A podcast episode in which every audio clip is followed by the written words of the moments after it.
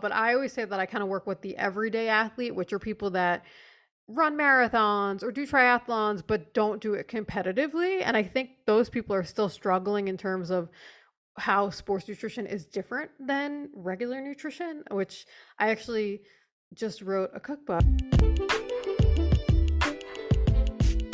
you ever have so many questions and no one to ask, so they're just wasting away on Google searches you'll forget about in an hour or so?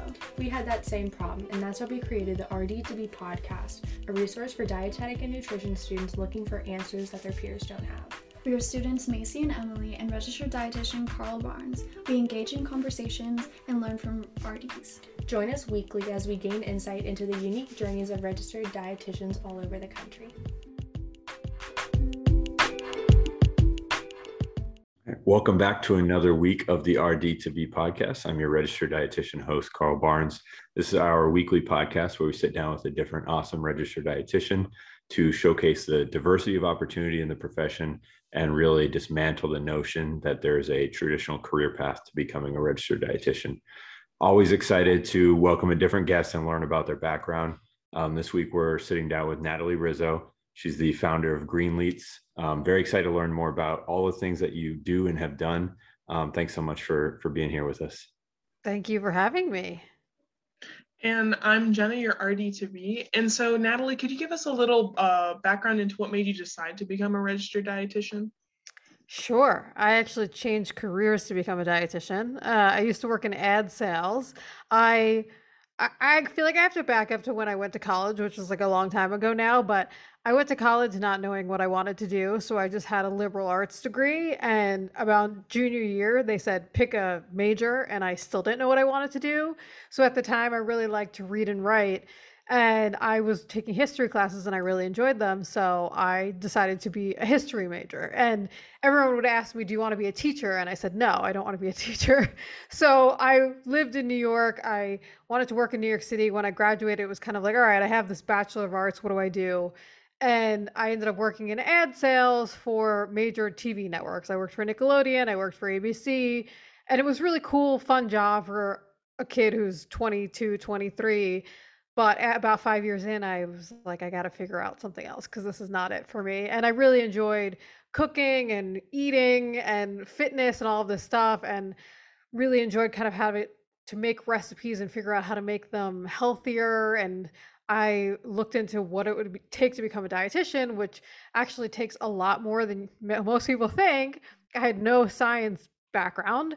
So I was only 25, 26, and I went back to school and I did the whole thing basically from scratch. I was doing uh, non degree classes, which are the undergrad where you're not working towards a degree, the prerequisite classes. And then eventually did well enough to get into a master's program and became went through the whole thing and became a dietitian. So that's a long-winded version of my career path.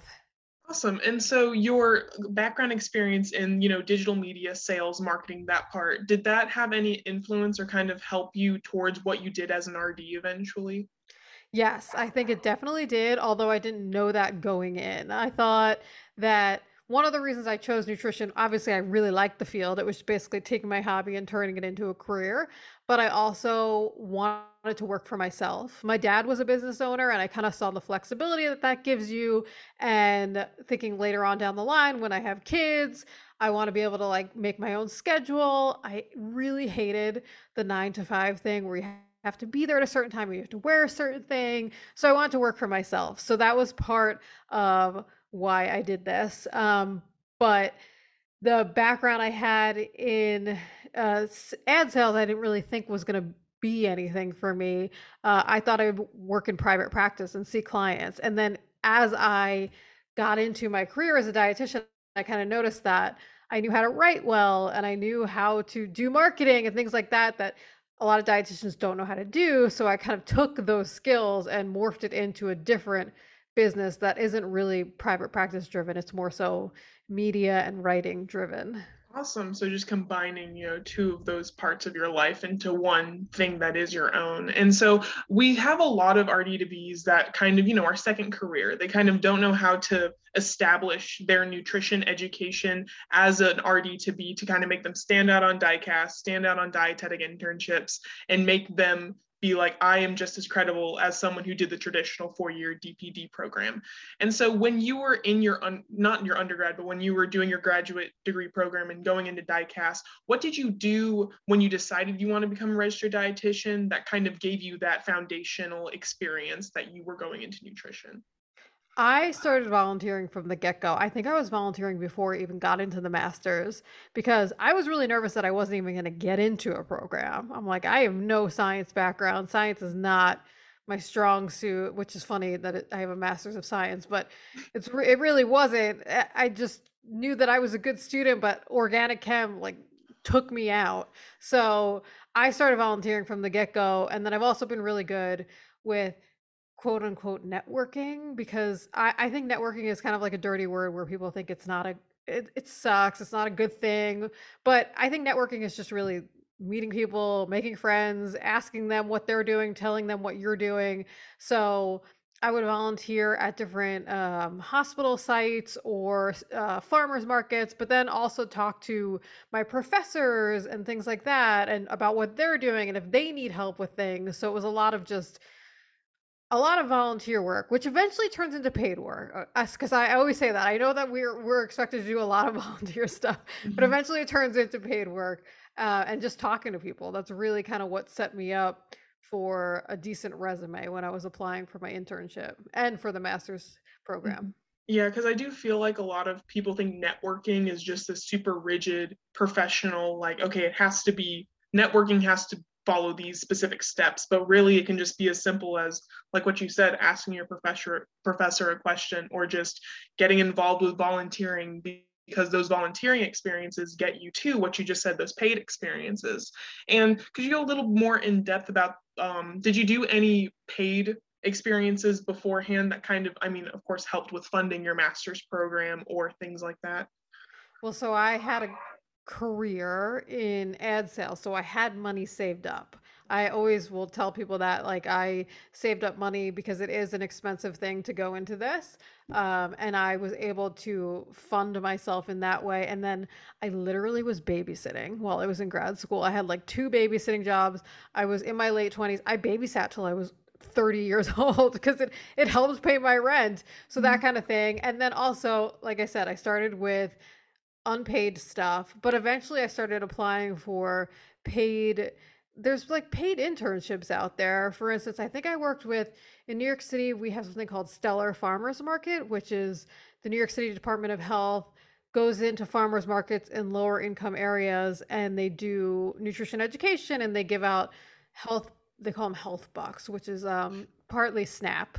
Uh, for so anyway, they they hire interns and I think they pay them whatever it is, like fifteen or twenty bucks an hour. It's probably more now because the minimum wage is more. But uh, things like that I would do. I would apply for those things, and then I also remember my sports nutrition professor.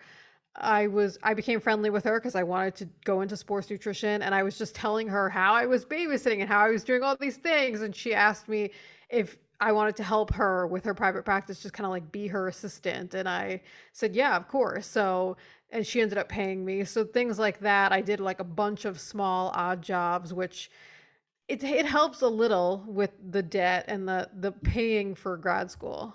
Mm-hmm, yeah, and with the kind of reaching out and asking, um, you know, professors and stuff, hey, can I help you with anything, or can I help assist you? Was did you have any? I mean, a lot of RD2Bs have imposter syndrome, and a lot of RDs have imposter syndrome. When you were reaching out to professors or asking them to help you, did you have a part of you that was like, oh, should I ask if I should get paid? Like, how did that process go to making sure that you did get paid for that work that you did for that professor? Yeah, for sure. I I think I think I had imposter syndrome up until I got into the DI because like I said, I was always worried about just the science stuff and am I doing the right thing? Am I going to get into the DI? So there's that. And I also it wasn't until after I graduated and I got into my career that I saw my first career as actually a benefit. I up until that time I thought that I had wasted my time. I had wasted 5 years of my life. This was a waste. What am I doing? So um but I did have a corporate background. I know how to write emails. I know how to be professional of that kind of stuff. Mm-hmm. And we're not really taught a lot about um, talking about money and things like that. But I, you know, had to pay rent. so I think that there's I think at first it is still you're worried about asking is this a paid job? But you just kind of have to do it a few times and mm-hmm. i think that i have an assistant now who she's amazing she's incredible and she's a master's student and she just got asked to be a ta for a class and i said to her they're going to pay you right? And she said i don't know i didn't ask. I was like ask! No one is going to be mad at you for asking if you're getting paid to do a job you should get paid to do a job. So i mm-hmm. think it's just you just kind of have to have confidence in yourself to just ask the question. Yeah, because also like like what you said, volunteering a lot is important, but also something has to pay the bills. And volunteering does not pay those bills. And um, one thing that you did as a registered dietitian once you finished all your schooling was you became a media spokesperson. And so, did your uh, like background in marketing, in ads, and anything, did that help you go into that direction as a media spokesperson, or did anything else attribute to that? So for me, I was very lucky that I have always been a good writer. And when I was in grad school, I started a blog just because it was a hobby. I felt like I, one of the things I, I didn't really realize that the nutrition field is so medically based, like a medical nutrition therapy. And the grad school I went to was not very focused on that anyway. I went to uh, Teachers College, Columbia University, and they focus on nutrition education, but we still have to take MNT. So I felt like I was getting a little bit away from the food aspect that I loved, and I started a blog and I started writing. And even in my papers that I would write for class, people would my professors would say you're a good writer um, and i was luckily had a class on writing at teachers college where we had a writer who was a dietitian come in and teach us about pitching articles freelance articles and i when i ended when i was done with my di i actually took my first job was in food service which i really liked because i liked food but i was still pitching articles and things like that on the side and I started getting some pitches accepted and being able to write for major publications like Eating Well and Women's Running and eventually Runner's World. And that is kind of what propelled me into the spokesperson world because once you have some credentials behind you and your name's been in national publications and you've been on TV and things like that, then some of these brands want to work with you to help them promote, for instance, like I just work with California almonds, promote almonds, things like that. Mm-hmm. And some dietitians are not, don't want to promote a product, um, but I, if it's something I'm eating, I'm okay with promoting it. Mm-hmm, yeah. And when it comes to getting your foot in the door with like, you know, media promotion, getting that pitch, uh, say that an RD2B doesn't have, you know, a structured class where they have that, hey, this is how you pitch an article these are the steps to follow. Do you have any advice or experiences that you think RD2Bs could do to help them practice or hone in their writing skills or their pitching skills if they really want to put themselves out there? Yeah, uh, there's. It's so different now because I graduated in 2015 and things have changed so much in the past seven years in terms of media because even then Instagram was just small and blogging was what people did. And now mm-hmm. you can go on Instagram and you can write a whole book in your captions and you can do TikTok and you can do all of these things. So I think if you really like writing, then you should practice writing. You should create yourself a blog or write long captions on Instagram or um I know Food and Nutrition magazine that's that's owned by the Academy of Nutrition and Dietetics. They have a blog that they used to call stone soup i think they still call it stone soup where they let dietitians and dietetic interns write for them and they'll have an editor edit your work and that's like a really good place to get some experience and kind of get some practice with there with that and then as far as pitching goes to to be honest you can literally google how to do this stuff like how do you put together a pitch how do you find the right contacts that kind of stuff but i would say like practice first with that before you decide to pitch major publications. And then you don't have to write. A, a lot of people, I take dietetic interns and they'll say, I don't like writing. And I'm like, you don't have to write that. You could mm-hmm. do other things. You can do video, you could do podcasting. There's so many media forms now. Mm-hmm. If you feel like you want to go into that creative aspect, just go ahead and do it. There's a lot of people out there doing it already, but that doesn't mean you can't do it too. Yeah, exactly. And I think what a beautiful thing that the dietetic industry has is you can be a creative, you can have a strong writing skill, or you can be completely scientific scientist based or you can have them all together into one thing and i think that's what's really great about um, the profession and also i think why a lot of pri- there are a lot of private practices because you have a lot of dietitians that want either one or two different things like the creative or the science or you know one that wants all three. And so with your specific business what made you and you did mention your father had a great influence on you starting your own business but did you have any other motivations or reasons for starting your own like things that attribute it to build the business that you have now Yeah, it was mostly that I saw my dad was able to, when I was a kid, he would be able to come to my birthday parties because he made his own schedule, things like that. He could, you know, we could go on vacations whenever because, like I said, he made his own schedule. And um, there's, like I said before, I don't have to follow the rules of the nine to five. I told you guys I just came from working out and it's two o'clock in the yeah afternoon. Um, I the I, those kinds of things appeal to me. And then I also I actually just had a baby like seven months ago. So congratulations. oh, thank you. But the part of the whole thing was like building up to this. I can kind of make my own schedule and work what days I want to work and do some childcare if I want. So it's just basically the flexibility of it all. But that's not to say that it's not hard because if you don't work, you don't make money. Mhm. And so there are like ups and downs and you have to balance it all out. And that has to be right for you because some people like to know they're getting paid X amount every two weeks. Yeah, hmm And with owning a business, there's a lot more flexibility, unpredictability, and you really do have to put in the work in the hours that you do. Like, no matter what hours you do plan in your business, you still have to work in those hours that you put. And so, you first had one business called Nutrition a la Natalie. And with that one, what was kind of, I guess, your mission statement of that business?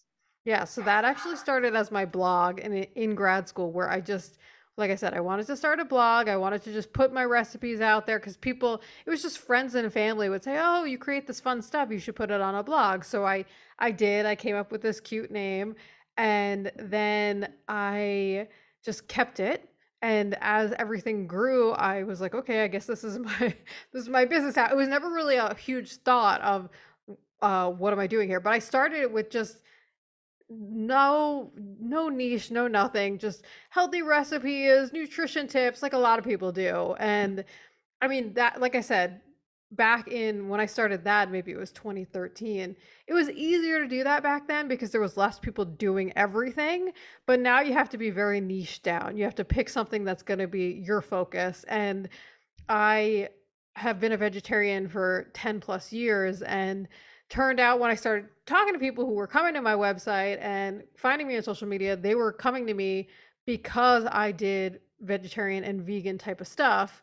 And I've always been focused in sports nutrition, but there's a lot of a lot of people who combine kind of the vegan and vegetarian and sports nutrition. So when I decided to actually rebrand and make everything more niche down and more just targeted towards people, I decided to um, call it Greenletes, which I part of that is also uh, like a behind the scenes thing. I had to trademark something, so you have to come up with like a creative name that no one else is using. Mhm. Um, so and now no one else can use it because I trademarked it. Um, but yeah, that was why I I switched over just because it's very targeted, and now that'll be my brand, and that's what I've been doing all along. But uh, it makes more sense now. hmm Yeah, for sure. And especially in today's day and age, I mean, it's a beautiful thing with having the internet and everything out there, but that means that you have a massive influx of a lot of people doing the same thing or a lot of people doing a generalized thing that's around the same idea. And so with um Nutrition a la Natalie, before you transitioned to Greenletes, was there anything you learned with your first business that you took with you when transitioning to Greenletes? Yeah, I mean, so much, so, so much. I started that. This is kind of behind the scene technical web stuff, but I've done all the web stuff on my website myself up until I had the website redone. I don't know if it was last year or the year before, but before that, I built the website myself. I did the URL, I did the domains, I did all the photography, I did everything. And I started it on what eh, for people who aren't like don't know about the behind the stuff behind the scenes, um, basically like a free website. There was no hosting or anything. And then I switched over to a hosted site and I learned about SEO, which is search engine optimization. And I, I took a photography class and I learned about food photography. I did so much over the course of all these years to make the website something that people could find and could use. And then I eventually started social media, which is a whole nother beast, and I still feel like I'm not that great at. And then I started a podcast. So just all of these things throughout all uh, the transition just built it up to be something that is now a business rather than just a hobby. Oh, definitely. And you did talk about being a national spokesperson as well. And so when you had your business and you were building your first business, Nutrition a la Natalie, and you were building it, how did you go about publicizing it? And then you did mention SEOs and kind of understanding the back end of how a website works and kind of getting it out there. But how were you able to grow it to such a nationally, I mean, kind of a nationally recognized and um, known business? At first, I just sent an email to my friends and family saying, Hey, I started a website. You should check it out. That was just like the baseline. But after that, when I started getting into the media world, there's something called HARO, and it's H A R O, and it stands for Help a Reporter Out. And it's something that I totally recommend any dietitian or dietetic intern or master student sign up for if they want to do media stuff. And what you can do is you sign up for these listservs and you get two or three emails a day, and it's reporters sending out stories that they want to have sources for. And they want expert sources like dietitians to be quoted in these stories. So it may be something like, well and good, and the story is the best foods for your skin or something. And you, anyone could be on these listservs as long as they f- meet these credentials. And they'll say in there, we want to quote a registered dietitian about best foods for your skin. And I would respond to those and start to get my name in these articles like Women's Health, Well and Good, all these different publications. And every time you do that, you can also include a link to your website. Mm-hmm. So, and I know people who don't have websites now will even include links to their Instagram or uh, links to their books, things like that. So I think that's a really good way to get your name out there. And I've mm-hmm. had, I actually don't do much private practice, and but I've had people come to me and want me to counsel them and I end up referring them to someone else. But that's a really good option for people who do have a private practice to get their name out there. Gotcha. And so for nutrition students, you say maybe don't have that credential that uh, Haro is looking, or is it Haro or Haro? Um, I don't know. I think they call it Haro. okay, but... yeah. And so with um Haro, say that they don't have like a credential yet that allows them to contribute to Haro to get themselves out there. Are there any things that an RD to be could do if they don't have that credential yet to get themselves out there? I think one of the things you could do is uh, you can intern with a dietitian who does media type of stuff. I've taken on dietetic interns. I know it's a little different based on the programs because like I said, where I went to school, I take on interns from teachers college. They do their internship very differently than for instance, I know NYU. I know New York City places because that's where I live, but NYU is clinical. You'll spend the full 10, 12 months in the hospital. I think even your community somehow is in that hospital. I don't really know how it works, but Teachers College, they rotate you through sites like every five to six weeks. And you could spend five to six weeks with a media dietitian. And I've had students who want to learn about this, and I help they help me uh, do Haro request, or eventually, after you do enough of those, the reporters will come back straight to you as a dietitian. So they'll just email me and ask for a quote, and I'll ha- have them help me because there is there's a, a good and a and a bad way to answer a quote request. Like you have to be thorough. You have to give. You don't want to be too scientific. So I think you kind of have to learn a little bit about that, which just comes with trial and error. But you can work with dietitians who do that and kind of see the behind the scenes thing, and then eventually when you become a dietitian they know you they may uh, pass along a reporter to you that kind of thing so it's kind of another another networking thing you can do there too awesome and so uh, Greenletes, its priority is, would you say, vegetarian and like vegan sports nutrition?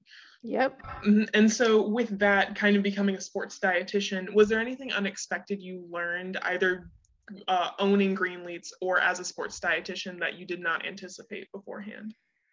That is a very good question. And I'm thinking, is there anything unexpected? Um, I, I don't know if it was unexpected, just that sports nutrition is still not that well known among people in terms of I think like for instance if you talk to a D1 college athlete they know about pre-workout fuel post-workout blah blah blah but I always say that I kind of work with the everyday athlete which are people that run marathons or do triathlons but don't do it competitively and I think those people are still struggling in terms of how sports nutrition is different than regular nutrition which I actually just wrote a cookbook, which is exciting, and it is a, it's vegan and vegetarian recipes for athletes, which awesome. will be out in 2023. And that was like the main premise of it is that every chapter it tells you like when you should eat this food. It'll have like a pre-workout chapter, a during workout chapter,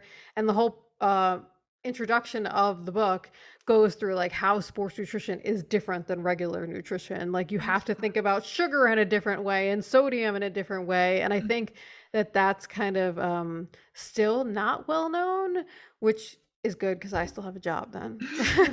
Got that job security for sure. Yeah. And also, like, nutrition affects each person differently, like, period. But then when you add sports or athletics into it, each person's body reacts to sports and athletics differently. So you have bodies reacting to different things at all different angles, and you really have to adapt to different, you know, different clients, different people, different audiences. And actually, like, kind of going into the adaptability aspect, was there any challenges you had with clients or with situations in sports nutrition that you kind of either learned from or you had to overcome just because that, that adaptability and, like what you said, unfamiliarity in sports nutrition? I think that whenever you work with clients, you always have to adapt. Mm-hmm. And that's um, for any dietitian in any field because you know what the science is and you know what the right recommendations are but then as soon as you work with a client they will tell you well i'm not going to do that or like that's not going to work for me so then you have to really be thinking on your feet uh, and part of it is like you're kind of a therapist in some ways sometimes it'll be emotional eating or different things that they're going to do or you're trying to find time for them to cook when they have you know a 10 hour day and kids at home. So i think you always kind of have to adapt which is um yeah something that any dietitian working with any client yeah. will have to figure out. So um that's a kind of like it mm-hmm. depends mm-hmm. type of answer yeah but... definitely and it's not just it's not just exclusive for a sports dietitian like it can literally be across any field of dietetics and so the last question that we would want to get into is kind of geared towards rd to b's and if there was anything you wish either you knew as an RD to be going into the dietetics field that you wish you knew, or just a little tidbit of advice that you would want RD to Bs to know. I think the main thing I always say is that what you did in the past is not wasted time.